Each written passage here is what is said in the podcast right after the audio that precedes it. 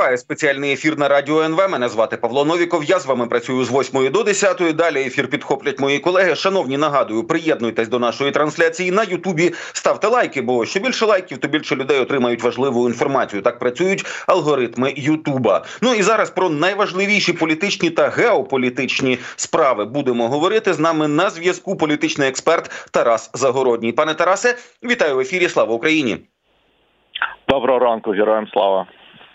Ну, давайте почнемо з цікавої події навколо Мюнхенської безпекової конференції. Петро Порошенко, п'ятий президент України, а нині народний депутат, заявив, що не зміг туди потрапити, тому що його завернули на кордоні, і нібито у виїзді йому відмовили на підставі звернення начальника ГУР пана Буданова до спікера Стефанчука. І той, нібито, повідомив, що в Німеччині Порошенку загрожує смертельна небезпека. Ну і далі була заява від Петра Порошенка, що ви тут можете позоритись самі, але позбавили там Україну шансів на можливі перемовини з іноземними партнерами. Ну зрозуміло, що буде говорити Петро Порошенко. Коментарів ані від Кирила Буданова, ані від Руслана Стефанчука поки що не бачили. Ми ну і от питання смертельної небезпеки у Мюнхені ну для мене виглядає так трохи е, ну недостатнім аргументом. Чи можливо ми щось не знаємо? Що ви думаєте про отакий невипуск? І причому опозиція вже давно скаржилася на те, що їй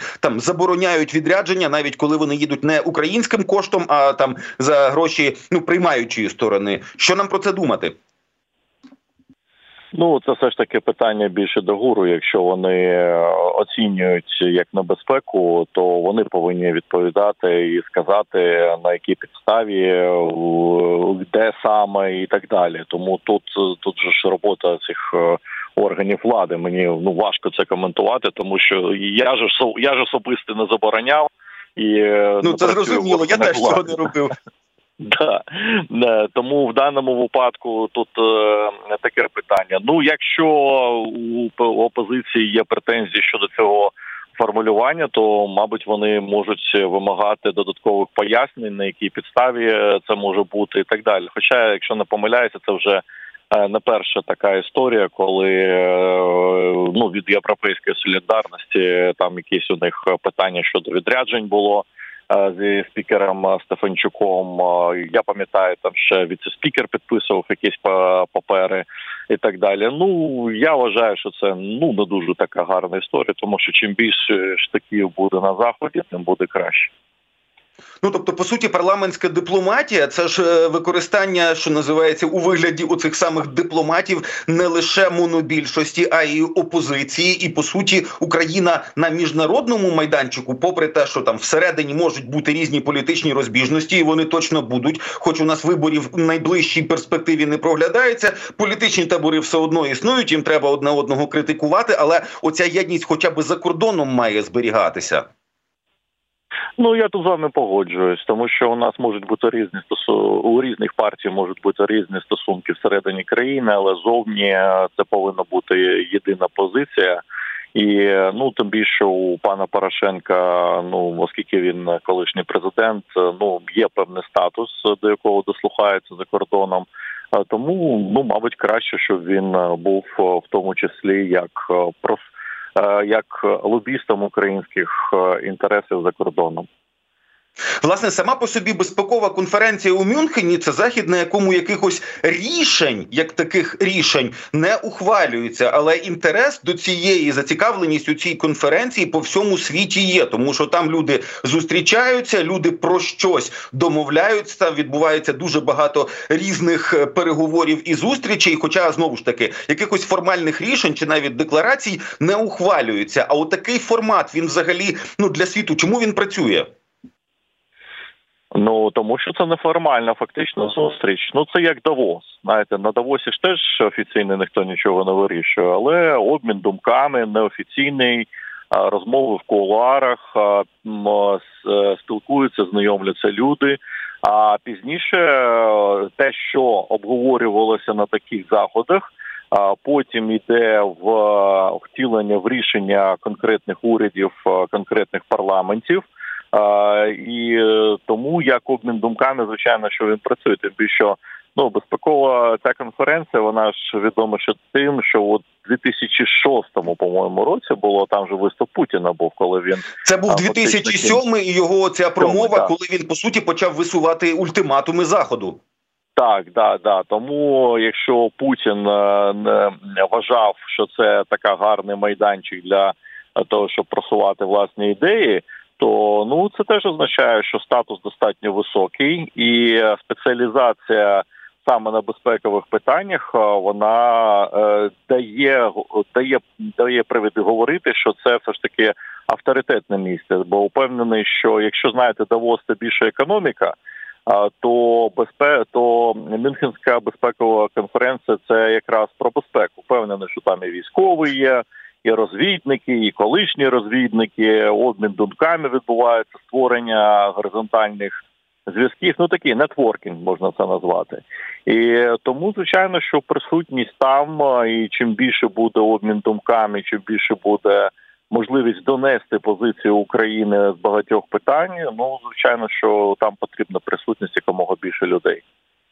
Е, цікаво проявився власне напередодні представник Китаю, постійний представник Китаю при ООН, Джан Цзюнь його звати. Він заявив, що Сполучені Штати виявляються повинні припинити постачання зброї до України, докласти зусиль для встановлення миру, і раптом згадав, що Росія і Україна повинні виконати мінські угоди, досягнуті ще в 14-му, ну і мінськ 2-15 рік. А от по суті зараз згадувати мінські угоди якщо в них йшлося про самоврядування в окремих районах Донецької та Луганської області, з тих пір Росія досить багато чого додатково захопила, в тому числі і не в Донецькій, і не в Луганській областях. Що це нам говорить про Китай і таку дивну позицію?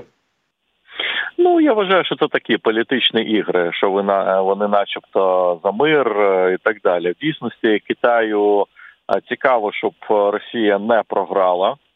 Е, тому вони певним чином е, ну точно допомагають їм прямо, не прямо різними способами, тому що е, це взагалі політика Китаю створені якомога більших проблем для першу чергу для Сполучених Штатів Америки по всьому світу. Створені більшої кількості гарячих точок для того, щоб західний світ витрачав якомога більше ресурсу на такі гарячі точки. Китай, як і Росія, до речі, зацікавлений у потенційному нападі на країни НАТО для того, щоб довести, що структура, оцяка безпекова структура, як НАТО, вона теж не дієздатна, так тому що Сполучені Штати Америки намагаються масштабувати саме таку структуру в Азії, в тому числі. Е, звичайно, що руками з Росії це робити, і тому, коли вони так починають говорити, ну там багато невідповідності. А що значить Україна, Росія?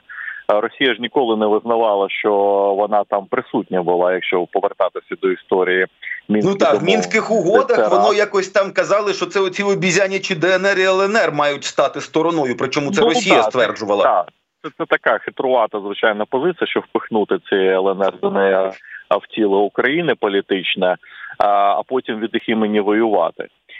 Це перше, а друге, е, ну тут е, питання. А ну Росія ж е, ну офіційно в своїй конституції включила Запорізьку, Донецьку і Луганську області, Херсонську в свою свою частину. Це як тоді тут бути в даному випадку, що говорити так.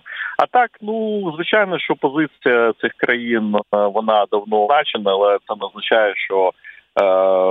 Знаєте, до всіх слід дослухатися, і, і, і зрозуміло, що загальна стратегія Китаю полягає у створенні такого от блоку країн, які ну авторитарних країн, які претендують на світову першість. Навіть так, власне, у Путіна теж відреагували, тому що з'явилося багато статей в західних медіа про те, що нібито Росія надсилала якихось своїх е, там е, ну переговорників. Да більше того, уже ж втретє здається, скасовується візит е, Путіна до Ердогана до Туреччини. Він мав відбутися, наскільки я пам'ятаю, 12 лютого. Його знову перенесли. Ну там ще 8 числа заявили, що його знову переносять, і це якось навіть деякі аналітики ув'язували в одну картину, що от поїхали емісари. Ну і можливо Туреччина могла би бути посередником десь, але у них там не склалося. Чому? Ну і Пісков, це прес-секретар Путіна, сказав, що ні, ні, ні, ніяких там е, емісарів не надсилали. Але далі додає, що Росія готова до політико-дипломатичного закінчення війни, але тільки на підставі того, що як вони кажуть, ситуації на землі. Тобто сам Пісков висловлюється, що ніякі які там мінські угоди, все давайте, давайте миритися, давайте ніби сідати за стіл переговорів. Але те, що вже Росією завойовано, оте і от, оте вже не чіпаємо. Така ж що тоді за історія про нібито переговори? Це для кого фраза? Ну для світу, це для тих людей, в тому числі на заході, які поділяють таку точку зору. Вони ж просувають цей наратив, що давайте фіксувати те, що є, і там розходитися, умовно кажучи. І тут же ж головне завдання Росії повернутися в світову політику. Вони ж хочуть вирішувати через голову України ці питання. Це ж посил не до України, так вони ж не вважають Україну суб'єктом.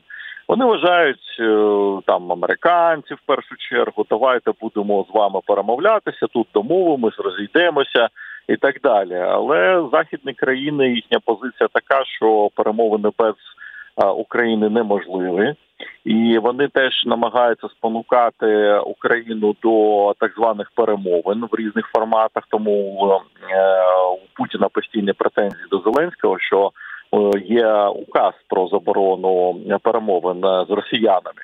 І е, ну їх припікає, припікає, особливо після того, як Україна знайшла оце слабке місце в російській економіці.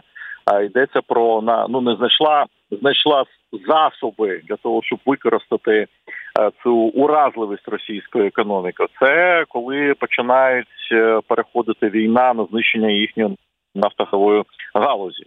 Тобто, коли пішли перші прильоти по Балтійському терміналу, пішли прильоти по Новоросійську, вже 5 НПЗ, туди вже СБУшні дрони ледь не кожного дня прилітають. А, І це створює ну, і сьогодні проблеми. вночі Курськ, там нафтобаза, але вона вигоріла. Так. Ну я не знаю, скільки там ємностей було, але три точно уражені. Е, звичайно, звичайно. Ну ємності це таке питання, їх це можливо. А от якщо в технологічному літає дрон, так а це неможливо замінити без західних компаній. Китай тут не допоможе. А західні компанії цього ну не зможуть зробити, якщо навіть у них є було б таке бажання, тому що ці, ці ж обладнання треба завести. А це великогабаритне обладнання. Якщо з деталями до зброї якось можна вирішити це питання, там ледь не валізі можна там мікросхеми, наприклад, провести на території Росії, а технологічне обладнання це неможливо зробити. Плюс це сервіс, плюс це монтаж. А для цього повинні люди приїхати змонтувати це та багато чого іншого. Тому росіяни дуже нервують з цього питання, тому що знищення, наприклад, терміналів Новоросійську та Балтійському морі, оце реальні санкції проти російської е, нефтянки. Так вона фактично у них не буде можливості експортувати не за тіньовими, не за е, не тіньовими схемами. А це головне все рівно джерело прибутку росіян, тим більше через порти Балтійського моря та Новоросійську, 60% взагалі товарообігу Росії обходить. Тому росіяни е, вони відчувають це непевненість в першу чергу Сполучених Штатах Америки, е, відчувають, що настав час дотиснути. Намагаються це використати цей момент, тому вони активно просувають різного формату перемовини для того, щоб ну фактично зупинитися, перегрупуватися та накинутися на Україну, і до речі, можливо, навіть на країну якусь якусь країну НАТО, тому що коли знаєте, там я бачу доповіді розвиток. Німеччини всіх інших, що через 5 років Росія буде готова напасти на країни НАТО. Ну про що ви говорите? Вони вже зараз готові. Ну принаймні половину Естонії чи половину Латвії захопити, наприклад, в гібридний спосіб. Тим більше вони вже активно використовують. Якщо ви помітили, вони фактично вже здійснюють напад на країни НАТО, коли в Калінінградській області працює станція, яка не дає можливості вільному судноплавству в Балтійському морі в Польщі, створюючи проблеми, коли запускають перешкоди. А тут питання до країн НАТО: а це вже напад на країни НАТО чи не напад на країни НАТО? А оскільки чи це таке дрібне шкідництво поки що? Ну це не дрібне, що значить GPS, коли не працюють в Балтійському морі, або зв'язок у тебе не працює. Ну це може використатись росіяну для прикриття атаки. Е, знаєте, в 22-му році е, я пам'ятаю один з тих божевільних експертів на російському телебаченні, Він описував якраз схему нападу саме таким чином, що ось ми тут е, заходимо Ригу, ставимо там реп, який глушить все, ніхто не розуміє, що там в дійсності відбувається.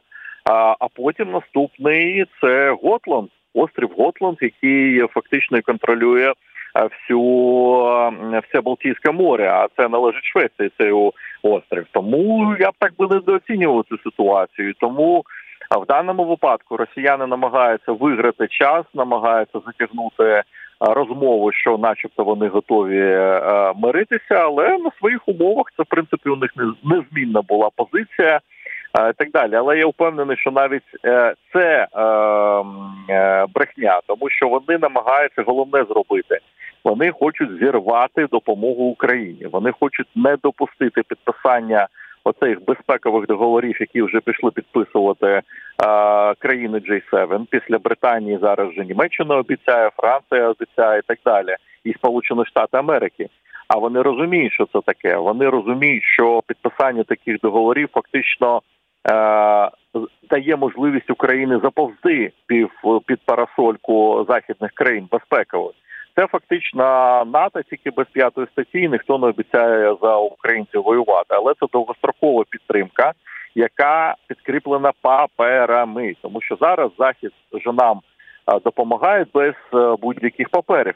наприклад, ніяких договорів про допомогу зі сполученими штатами у нас немає є ну так зараз це добра воля. А коли це буде закріплено уже документами і так. зобов'язаннями, навіть про таку саму підтримку, то росіянам це дуже і дуже не подобається. Дуже дякую і, вам будь... за розмову. Нагадаю, з нами на зв'язку був політичний експерт Тарас Загородній. Говорили про найважливіші геополітичні і політичні аспекти нашого життя. Ну, шановні, і ще раз хочу нагадати, що 15 та 16 лютого, тобто сьогодні і завтра, у нас на радіо НВ відбувається радіомарафон. Рак не можна поставити на паузу. Навіть під час війни українські лікарі продовжують рятувати життя дітей, які борються з цією хворобою. Але дітям і лікарям як ніколи потрібна ваша допомога. Їм потрібні ви. Давайте зберемо команду з тисячі нових супердрузів дітей. Оформіть підписку на щомісячну допомогу у 300 гривень або іншу комфортну для вас суму. І допомагайте дітям лікуватися якісно. Усі підписки оформлені під час радіомарафону. Партнер акції Marketplace Ало подвоює воюватиме протягом перших трьох місяців, щоб оформити щомісячну допомогу дітям. Надсилайте смс цифрою 1 на номер 2909. У відповідь ви отримаєте посилання на сайт фонду таблеточки, де зможете підписатися на щомісячний внесок. Надсилайте смс цифрою 1 просто зараз на номер 2909 і допомагайте дітям перемагати. Вартість смс 1 гривня.